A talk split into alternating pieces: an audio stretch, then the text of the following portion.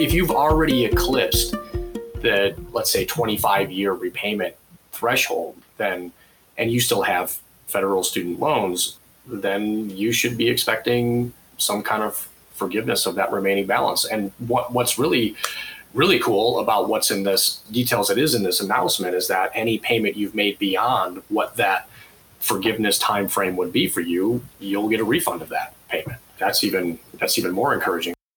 That is student debt expert and VIN Foundation board member Dr. Tony Bartels with Dr. Rebecca Mears. And this is the VIN Foundation's Veterinary Pulse podcast, special student debt series. I'm Jordan Benshea, Executive Director of the VIN Foundation. Join me as I talk with veterinary colleagues about critical topics and share stories. Stories that connect us as humans, as animals, as a veterinary community. This podcast is made possible by individuals like you who donate to the VIN Foundation. Thank you. Please check the episode notes for bios, links, and information mentioned. Welcome back, everyone. We are happy to have you with us again. And we are back for, you guessed it, another round of the Student Debt Series with VIN Foundation board member and student debt expert, Dr. Tony Bartels. And we're talking about the latest in student loans because, as we know, it's ever changing. And this time we also have another new guest with us. We have our new student debt team member, Dr. Rebecca Mears. So, welcome, Tony. Welcome, Becca. Yeah, thanks. Thanks for having me again, Jordan. I think I feel like uh, as soon as we finish one podcast about an announcement, another announcement is made, and we have to jump on yep. and talk about what the new information means for everyone. Yeah, it's just nonstop. Yeah. Welcome, Becca. We're thrilled to have you here as well. Thank you. Tony, what does retirement look like for you? Because this is never going to stop changing, right? Right. Well, as soon as my loans are forgiven, then we'll see what, what my retirement looks like. But uh, yeah, I'm still quite a few years off from that, even with these uh, these new announcements that were made. so, Becca, you're new to the team. Do you want to share any sort of little tidbit of information with our audience about how you came to join the team? Yeah, thanks, Jordan. So I'm Rebecca Mears. I graduated from University of Georgia in 2020 and was working as an equine veterinarian up until I joined the VIN team earlier this year. Uh, and prior to that, I had been working with VIN Foundation through the Rising Leaders Committee. And so I'm really excited to kind of be here today and dive into this topic with you guys. Wonderful. So let's dive right in. And a couple weeks ago, we brought you the news about the student loan repayment pause being extended yet again to August 31st. And that was announced, of course, the day that we chose to do a webinar on student loan repayment. Um, and today we are diving into the announcement from the Department of Education that was made on April 19th, 2022, where they announced lots of changes that will increase eligibility for forgiveness through income driven repayment. And pretty much this is any borrower with loans that have accumulated time in repayment of at least 20 or 25 years. That seems confusing already. So we'll dive into that. We'll see automatic forgiveness, even if you're not currently in an IDR plan. So, Tony, we've been hearing whisperings about forgiveness. You know, there's been threats, lots of threats of forgiveness. So, is this what people have been threatening about? Is this what we've been hearing about or is this something different? Let's let's kind of dissect this for our audience. Yeah, I mean, so yes, yes and no to all of that. So I think that this was probably not how most people were envisioning um, loan forgiveness ha- happening, right? So there had been a, a lot of discussion that the administration might and still could just cancel some amount of everyone's student loan balance or at least uh, federal student loan balance. And and they've been reluctant to do that and they still keep telling us that they're reviewing whether or not the executive branch has the authority to do something like that. But in the meantime they have come out with these um, these new guidelines that uh, is apparently in their purview to do. And and that is basically counting any amount of time that you've been in repayment on federal student loans towards forgiveness. So, um, that is really that that will result in forgiveness for a lot of borrowers particularly borrowers who have been in repayment on their student loans for you know 17 18 20 25 30 years right and still have a balance remaining so um, this is really kind of a uh, I, am kind of jokingly calling it a time machine for student loan forgiveness. So I think there was a lot of frustration from past borrowers that hey i missed the boat on a lot of these newer more beneficial plans but yet i've been paying on my student loans forever you know how come i can't get forgiveness and this is your chance at forgiveness so uh, the, the the more challenging part is knowing whether or not you have the right loan types and then how much time you've been in repayment that might count towards forgiveness so, what spurred these changes? I mean, I heard rumors that it was an NPR article. I heard, I mean, obviously a ton of political pressure. But what, what was it, do you think, that was really the linchpin in making this happen? Yeah, I mean, if you read the the actual press release um, from the Department of Education, they make reference to you know having student loans was never meant to be a, a, a life sentence of repayment, and that's that's really what spurred these changes was mm. that you, you know there's pay, making payments towards your student loans for decades was never really the was never really the goal, right? But for a number of reasons, you know, with the way student loans are structured and the way that higher education costs have increased over the last 20 or 30 years, you know, greatly exceeding income increases, people are in repayment for a long time, right? Mm-hmm. And and you know, if you don't do everything exactly correctly, then you can be in repayment for an even longer time. Mm-hmm. So I think really this is meant to go back and correct some of that. Now there there were some reports about how ineffective the current forgiveness plans, the current income driven repayment plans have been. And honestly, you know, just knowing how those work, I, that, that was to be expected, right? So, really, the only income driven plan that's been around long enough for anyone to receive forgiveness was a plan called income contingent repayment. And unfortunately, the way that plan was structured, the the monthly payment that you would make towards those loans, um, how much of your income it, that payment would be, really didn't seem like it was designed to result in student loan forgiveness, which is one of the reasons why we don't see a lot of people or haven't seen a lot of people qualify for forgiveness using that plan yet. They either switched away from that plan because it didn't result in a low enough monthly payment to work with their budget, or if they made payments under that plan for a long enough period of time, they would have probably paid their loans to zero by then. So um, that was not a very effective forgiveness plan to begin with. And some of the newer versions, like pay as you earn and income based repayment and revised pay as you earn, haven't been around long enough to actually result in any kind of student loan forgiveness. But we will see that happen um, in the coming years. Okay, so like I sort of alluded to in the beginning, it says this is for borrowers who have been paying for at least 20 or 25 years who qualifies for this forgiveness and how do you begin to determine what that is? That seems like a five year span and and what is the yeah. definition of those? I mean it seems like there's a lot of questions that come out of this. Yeah my best guess on that because i you know i don't know exactly but my best guess on that is going to be based on whether or not you have loans from graduate school or undergraduate school only right? And since you know we're we're predominantly tasked with helping veterinarians um, my guess is that anybody listening to this is is has graduate school loans. Mm-hmm. so my guess is that you're going to be in that 25 year time frame um, but until we see them actually start to implement some of these changes and go back and, and count some of those payments and actually grant forgiveness um, we may see something different. I'm not sure. And when are these going to start taking effect yeah, soon. I you know I think they're gonna they're gonna a lot lot to work, a lot of work to do. Um, they they're hoping to start granting forgiveness and doing the retroactive granting of forgiveness counting payments by January of 2023. Right, so that's where they're they're hoping to have made, I guess, the first pass or first run through of, of this for all the borrowers um, by that time frame. So that means if I'm a borrower and I've been making payments for 20 to 25 years, I'm thinking 2023 is going to be a really good year. Potentially, yeah, or or maybe even sooner. Right, hopefully, right. Hope, yeah, hopefully even sooner than that. So yeah, I mean, if you've already eclipsed the let's say 25 year repayment threshold, then and you still have federal student loans, um, then you should be expecting some kind of forgiveness of that remaining balance. And what what's really really cool about what's in this one of, one of the details that is in this announcement is that any payment you've made beyond what that forgiveness time frame would be for you, you'll get a refund of that payment.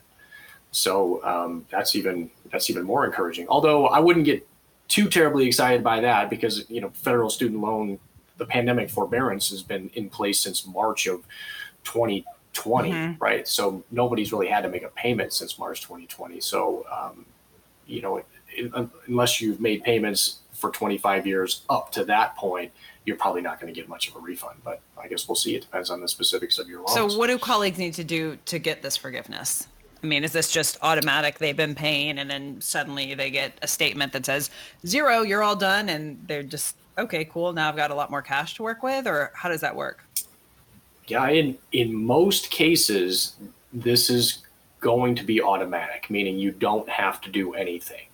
However, given the time frame that we're talking about, going back 20 and 25 years into the past to look at your loan types and repayment plans and history on your student loans, we cross over a number of versions of the federal student loan borrowing experiment. So over time, there have been different loan types. And prior to the direct loan program, we had what was called the Federal Family Education Loan Program or FFEL program. Um, and within that program, you can have both what's called federally held or managed student loans, as well as commercially held or managed student loans. So there was kind of an indication that there was a public private partnership going on between the Department of Education and private lenders to provide guaranteed student loans. It's kind of a random issue in terms of whether you have the commercially held versions or the federally held versions. Anyone who has the federally held versions doesn't have to do anything under these announcements. Everything is going to be granted automatically based on your loan types and, and repayment history. If you have the commercially held versions, then you do have to consolidate them into a direct consolidation loan before they go through this first pass of adjustments. So you have to do that consolidation before the end of this year if you want to be considered for these adjustments. And, and if somebody's not sure what type of loans they have, I know that we have tools for that. And as always, all these things that we're talking about will be in the episode notes. But will you two sort of walk them through what do they need to do to kind of find out if they're unaware of whether it's commercially or federally held? So I would start with studentaid.gov. Mm-hmm. So if, if you have federal student loans or you ever had federal student loans, you can set up an account or you will already have an account with studentaid.gov right? You use your social security number, an email address, and your phone number to set up that account, and they'll find your federal student loan borrowing history. And then once you're logged in there, you can look for your student aid data file. This is going to be an ugly looking text file that contains the complete history for your federal student loan and borrowing repayment mm-hmm. details. Um, once you have that file, you can take it over to the VIN Foundation Student Debt Center using the My Student Loans tool. We have a tab in there that can help you differentiate between federally held and commercially held FFEL program loans. So that's the easiest way. That's what I do when people ask for help in terms of, you know, how do I know if I'm eligible for these? I ask them for their student aid data file. I upload it into the My Student Loans tool on the VIN Foundation Student Debt Center, and I look at the loan servicer tab right? In the loan servicer tab, if it says Department of Ed before it says your servicer mm-hmm. name, then you have the federally held version of the FFEL program loans. If it doesn't, if Department of Ed is not there and it just lists a loan servicer name like uh, American Education Services or Nelnet or um, Aidvantage, what used to be Navient, right? If it just says that name and it doesn't say Department of Ed ahead of it, then you have the commercially held versions, right? And that means you are one of the people who have to consolidate in order to receive the benefit of these these uh, most recent announcements. And Tony, my understanding is that the benefit to these commercially held federal loans there is going to be really impactful because those individuals that have had these commercially held fed loans haven't been able to benefit from some of the pandemic forbearance issues. Is that correct? Yeah, that was also correct. So the pandemic forbearance benefits were only applied to the what was called federally held student loans, and that included all the direct loans as well as the federally held FFEL program loans, but it excluded the commercially held versions, right? So um, you can kind of see a pattern here, right? So that a, the Department of Education has way more um, latitude to do these sorts of things with the loans that they have direct control over, right? But the ones that are in that commercially held realm, they don't have as much flexibility, which is why they need you to take those loans, put them into a direct loan, so then they can apply these changes even retroactively. So we kind of touched on it a little bit earlier, but as we've mentioned in the last podcast, we talked about how this student loan pause extension has been extended again to August 31st. So now we have borrowers thinking about this pause extension, and then there's this forgiveness. Do those impact each other? How does it affect those who are currently in, for, which is everybody, in forbearance for the student loan pay, payment pause extension? How does that impact this? I just kind of want to see if there's some way that we can give people some clarity on that. Yeah, I mean, you know, in my opinion, I think that this is probably some pretty good indication that they're likely to Once again, of course. pause.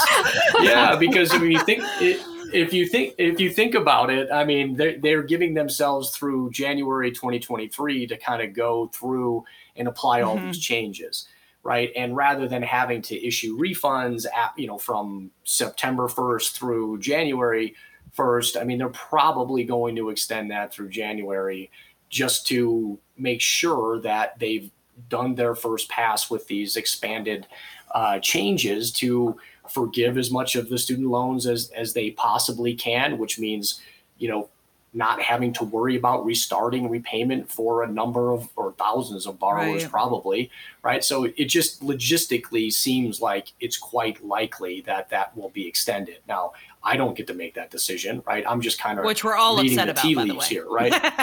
Yeah exactly right. but uh, I, I if i had to guess it probably would be ex- extended to match you know what this time frame is for them to go through and make these changes but we'll have to wait mm-hmm. to see on that uh, specifically right? So we can't really ignore our student loans right? We have to kind of think about what repayment might look like after august 31st if we are um, going to re-enter repayment but again just based on kind of how this recent announcement is structured it, it seems likely that they may extend that again tony touched on this earlier as well you know they're giving themselves until January of 2023 right now to make these changes. And so it's been made pretty clear through the Department of Education's press releases and things that even though those changes are going to start now, borrowers may not be seeing those changes on their accounts until the end of this year. Potentially even further is my guess if if as the government starts making these changes and they find they need to give themselves some more time past that January 2023 date. Would you say that's correct? Yeah, absolutely. I mean, I, this is you know th- this is a heavy lift. well, right? I mean, this everything a, the government does goes a, totally seamlessly, so I see no issue. right. Yeah. Exactly. I mean, but this this is a this is you know kind of the quote you know the the current president. This is a big effing deal, right? I mean, this the to go back in time and to count any any amount of time in repayment where your loans were were theoretically in repayment as potentially forgiveness eligible is mm-hmm. is huge so uh, you know hopefully we're going to see lots and lots of borrowers who have been in repayment for what seems like forever just mm-hmm. see that go mm-hmm. away right you're going to see your loan balance forgiven and thankfully now we can see some method to the madness here when congress passed this forgiveness exemption, the tax exemption for loans that are forgiven between 2021 mm-hmm. and 2025. Now that makes a lot mm-hmm. more sense, right? Because prior to this announcement, um, there weren't a lot of people who were probably going to experience student loan forgiveness between 2021 and 2025.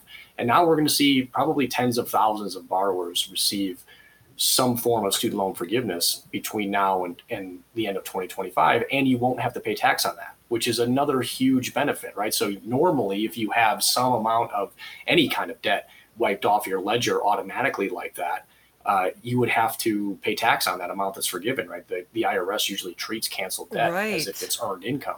So, so this is um, again all of the confluence of student loan events that have happened over the last couple of years here are really um, really seeming to be extremely beneficial and you know I'm kind of waiting to see some confirmation from from borrowers and particularly veterinarians who've been in repayment for a long time to actually receive that forgiveness but i'm, I'm super excited about uh, what's written in this in Yeah, this well, if any of our listeners are out there and y- you get a statement that says zero, please reach out to us because we definitely want to. Yeah, We right. want to share your story. I mean, we have had we've had proof of concept for a couple colleagues who have gotten forgiveness for PSLF, and that's really exciting. And we're hoping to do an episode with one of them. Um, but yeah, we always want to hear your stories, so please reach out. So does that so the 20 to 25 year i'm just thinking if i'm somebody out there that's been making if i'm somewhere between the 20 to 25 year and i'm wondering is the 20 year because of this forbearance does the 20 year start like now? Or is it if i was making for instance if i was like on my 18th year in 2020 and then we went into forbearance and because i haven't had to make payments for the last two years you know let's call it may 2020 to may 2022 and i was in 18 years in may of 2020 and now this may 2022 i'm in 20 years does that mean i qualify Theoretically, yeah. Theoretically, yes, because the, the pandemic forbearance benefit um, is meant to Okay, qualify okay. towards forgiveness, right? That that's actually specified in the law Mhm. that that created that that um, pandemic Right. forbearance benefit. So, um, and also in this recent announcement, they they talk about prolonged periods of deferment and forbearance also counting towards this special reconsideration towards forgiveness. So um, there's a lot of opportunity there for periods of time that otherwise wouldn't have counted towards forgiveness, even under an income driven repayment plan, to be considered eligible forgiveness repayment time. okay Right. So that's all going to be part of this grand accounting exercise where they're going to go back in time and look at all of the uh, quote repayment time that your loans have been in. And if you eclipse the magic 20 or 25 year barrier, depending on, you know, what kind of loans you have, then you will be that step closer to forgiveness or maybe already receive forgiveness. Okay, so one thing I did hear um, on a story was if you were in forbearance at some point, though, you might not qualify, but that's a different forbearance than this student loan pause, payment pause extension. Is that correct? It's a loaded question.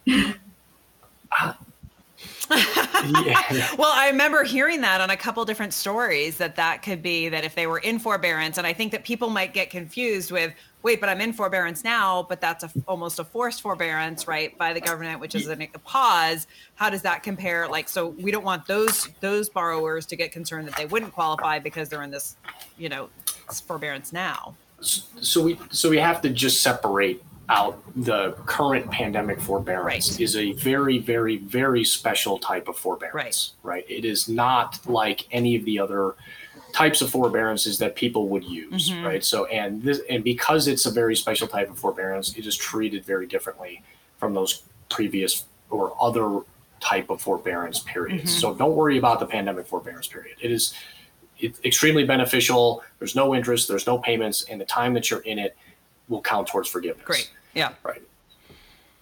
Prior periods of forbearance before this announcement were generally not considered to be eligible for forgiveness. Mhm. Right. But there is some some special consideration now under this new announcement for prolonged periods of forbearance, right? Okay. So more than 12 months or more, right? So if you had your loans in some in a forbearance period because you know your income was low or you didn't have any income for a long period of time, they may consider that towards your forgiveness eligibility time as well. Mhm. right? So Okay. that is a that's a different Right. consideration under these particular announcements. This this expa- expanded announcement. Right. And I just wanted to clarify that for listeners because I think somebody might hear the word forbearance and think, oh my gosh, wait, but am I for that? Just there's just so much confusion, right? So, okay. So, what does this mean for borrowers who, for instance, have been paying for 15 years and are thinking, forgiveness seems pretty nice. I'd like to not have that quote unquote tax bomb. I'd like to be able to use that money for other things. Am I going to get, you know, my loans forgiven as well? What are the chances that this is going to, you know, stick around? Well, you're going to have. I mean, for those people, once they receive or can see notification of how much forgiveness qualifying time they have, Mm-hmm. um, they're going to have to make that decision, right? So I think that that's another huge part of this announcement. Right. are the uh, the the pledge to start counting and make visible the qualifying payments you've made towards forgiveness. That's always been kind of one of the big holes that has been still existing in the income driven repayment uh, program is that it was very difficult to know exactly how many months of qualifying time you had. Public service loan forgiveness has a way for you to track that, right? So there's a, actually a field in your student aid data file that after you submit a public service loan forgiveness employment certification form and document that progress, you'll see the months that you've logged towards forgiveness accrue in that file. Now they're talking about applying that same kind of concept to income driven repayment mm, plan okay. progress or under these expanded announcements any kind of federal student loan repayment time that's eligible towards forgiveness so hopefully in early 2023 when we download a student aid data file we're going to see exactly how many months the department of education says we have towards forgiveness and then depending on the plan that we're using or the eligible forgiveness date for us, whether that's 20 or 25 years, we'll have to decide whether or not it makes sense for us to keep working towards forgiveness or if my income and family circumstances are such that I can pay those loans off before that, maybe that makes more sense. It really depends on, you know, it depends on the specifics of your of your general mm-hmm. circumstances. Mm-hmm. However, I will say if you have more than five years before you would be eligible for forgiveness, well, that's going to be beyond what is currently the tax exempt window for how student loan forgiveness is treated by the IRS, right? So, unless Congress continues that tax exemption beyond the 2025 tax year, right, we could see a taxable or a tax liability incurred for those folks who receive forgiveness beyond 2025. We kind of have to wait and see Right. on that. I mean, a lot of this stuff we're going to have to wait and see, right? I mean, because Mm-hmm. in terms of like the stickiness and what are the chances this is going to stick around with the political landscape like it is, we just don't know yet, right? Yeah, Yeah. exactly. Right. So it's good. You know, I, I think it's it's probably most encouraging for those of you that have already experienced 20 or close to 25 years of repayment time on your federal student loans.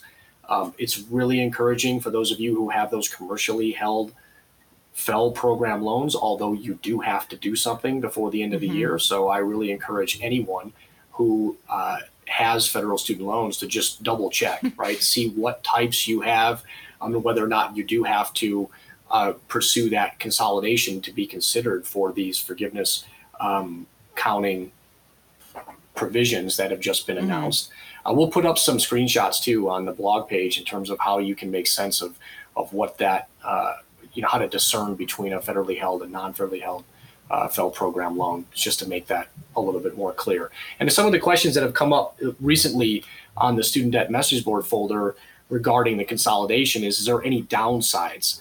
to you know i've been in repayment for 20 or 25 years with these FFEL program loans and, and in most cases a lot of those loans have some very low interest rates and, and you're still going to keep those low interest rates. The consolidation the direct consolidation loan will it's a fixed interest rate right? So whatever your interest rate is on those current loans it will still remain fixed after that consolidation. It'll just be a direct loan right? And because you need that direct loan in this case for those commercially held FFEL program loans to be considered under this grand accounting towards forgiveness payments, you want to Right. do that, right? There is there is no downside to And that consolidation for those FFEL loans is also completed through studentaid.gov. Correct. Yep, that's correct. Okay, so we're doing a web a new grad playbook webinar coming up on May 18th, and we do these every year. So this is our annual one um, to kind of help new veterinary school graduates navigate these student loans. But if there's a, if we have any listeners right now who are about to graduate, any suggestions that you have for them as it relates to this? I mean, obviously this is for way down the line, but they might be thinking, is there anything I should know? Yeah, so attend the webinar, right? You now so let's start with attending the webinar. You know, right. You're now, yeah, you know, you're now the third uh, cohort of veterinary school graduates to graduate into the pandemic forbearance period. Um, generally speaking, I will see, I, I will say that most of you still are doing nothing with your student loans immediately after graduation, which is not the appropriate step to take, right? So please attend the webinar so we can talk about the better steps to take.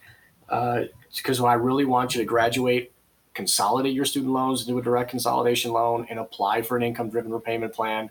If you haven't filed a tax return, uh, for the 2021 year yet, do so. You still can, and you won't. There's not any penalties of doing that, and you can uh, voluntarily file one even if you didn't have any income. But there are steps that you can take to get started in repayment to make sure you're on the right track, so you don't have to hope 20 years from now there's going to be another one of these, you know, grand exemptions or uh, reconsiderations of forgiveness time. You can just get started on the right path right out of the gate so there's no question as to whether or not you're earning forgiveness eligible uh, payment time on your student loans. Yep. Okay. All right. So, what else do our colleagues need to know about our changes? If, you know, what other information do you think, do either of you think is really pertinent right now? I would say that, you know, for those of you in repayment already, right? So not the new graduate class or the student, you know, the students that are still borrowing, um, you know, really kind of take stock of what you've been doing with your student loans, right? I see, I do still see a lot of people that are making payments during the pandemic forbearance, which generally doesn't make a lot of financial sense. Um, you know, use that money and use that cash flow flexibility to shore up other areas of your financial wellness, building emergency funds, saving for retirement, particularly in tax advantage um, long-term savings plans. If you have access to health savings accounts, making sure you're maximizing those contributions. You know, saving for the down payment on a home or, or even a practice or buying into a practice type of um, opportunity. So there's a lot of places where you can use that cash flow flexibility that we're all experiencing right now through the pandemic forbearance benefits um, to really increase your long-term returns on that on that money we talk we do talk a lot about that in the last webinar that we did uh, pertaining to the um, the extension to the pandemic forbearance benefits. So check that out if you have questions on that. You can request a refund of any payments you've made during the pandemic forbearance period, which is again is another huge benefit um, to go back and, and almost mm-hmm. get a mm-hmm. do over if you if you want those payments back. Be really reluctant. I, I do see, you know, because you know the Fed is raising interest rates and um, you know, we're going to see student loan interest rates go up a little bit, uh, not on anybody that's graduated and everything. It's just for those borrowers who haven't received student loans yet. The, the loans that they take out in the future are probably going to be at a little higher rate than, than what we're being used to the last several years. But for those of you that are in repayment, your, you know, your interest rates are fixed. Um, and I do see a lot of people kind of maybe rushing to consider a private loan refinance because the interest rates might be going up and they're kind of like, oh, should I do this? Should I pull the trigger? And that is like, that is you know that is crack for the private loan refinancers right? I mean they they are really preying off of that kind of thing. But you know those private loan refinances unless your debt to income ratio is less than one and you know it's going to stay there for the duration of repayment those are really risky right? So your federal student loans as we've seen here have some really really really special benefits that um, you're not going to get in a private loan refinance. So um, you know, I would be really reluctant to take my federal student loans out of that system with all the changes that are going on and all the considerations for forgiveness and all the no interest rate and no payment benefits that we've been receiving to then replace it with a loan that has less flexibility and some interest rate that's mm-hmm. greater than zero, right? So I would just kind of pump the brakes on that a little bit until we know exactly when the pandemic forbearance benefits are going to end and until we see some of these recent announcements play out and how much qualifying forgiveness time we actually have towards our student loans. Well, and if a borrower pursues that private refinance, they lose the benefit of any potential future changes to these federal loans as well. Isn't that correct, Tony? That is correct. And that's a great point because uh, you can't go back, right? That's one of those things that you cannot go back and undo.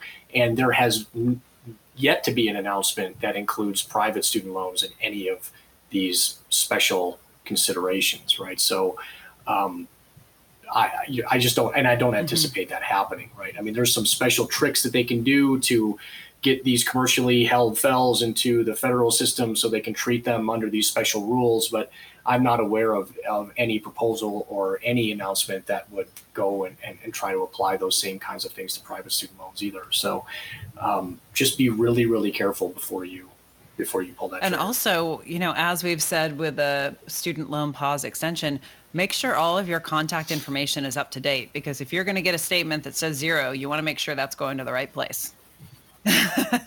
Absolutely. Wonderful. Thank you both. Um, any other last words before we sign off here?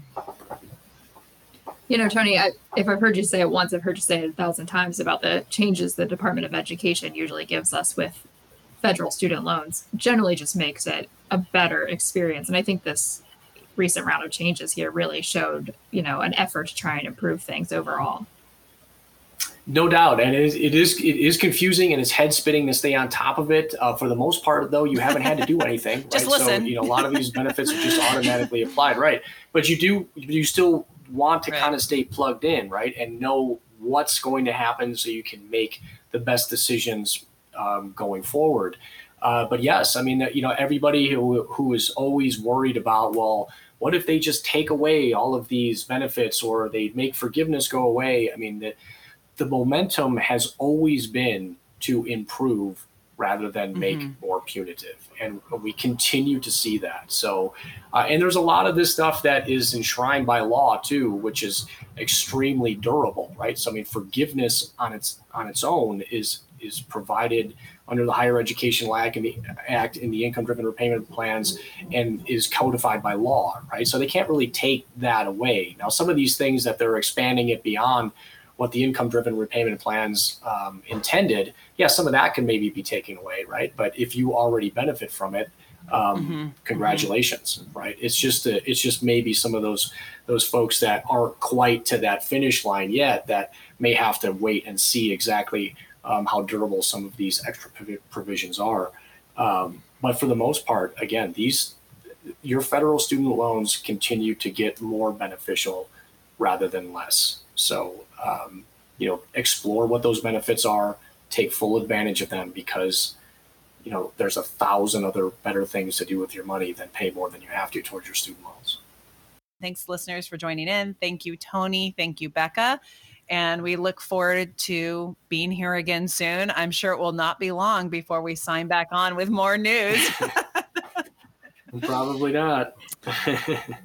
but thank you, thank you, Jordan. And uh, you know, if you do need help on any of this stuff, or you have any questions, yes, ask, please ask. Right, we've got a lot of different avenues for you to ask, and we learn a lot from your questions, and it makes us look deeper into um, what we're uh, reporting here, and and also helps us to adjust the the tools that are available on VIN Foundation and the Student Debt Center. So. Um, use those resources to your advantage and, and ask lots of questions. Thanks, you guys. Thanks, Jordan. Thank you. Thank you for joining us for this episode of the Veterinary Pulse. Please check the episode notes for additional information referenced in the podcast. If you enjoyed this podcast, please follow, subscribe, and share review. We welcome feedback and hope you will tune in again. You can find out more about the VIN Foundation through our website, vinfoundation.org, and our social media channels. Thank you for being here. Be well.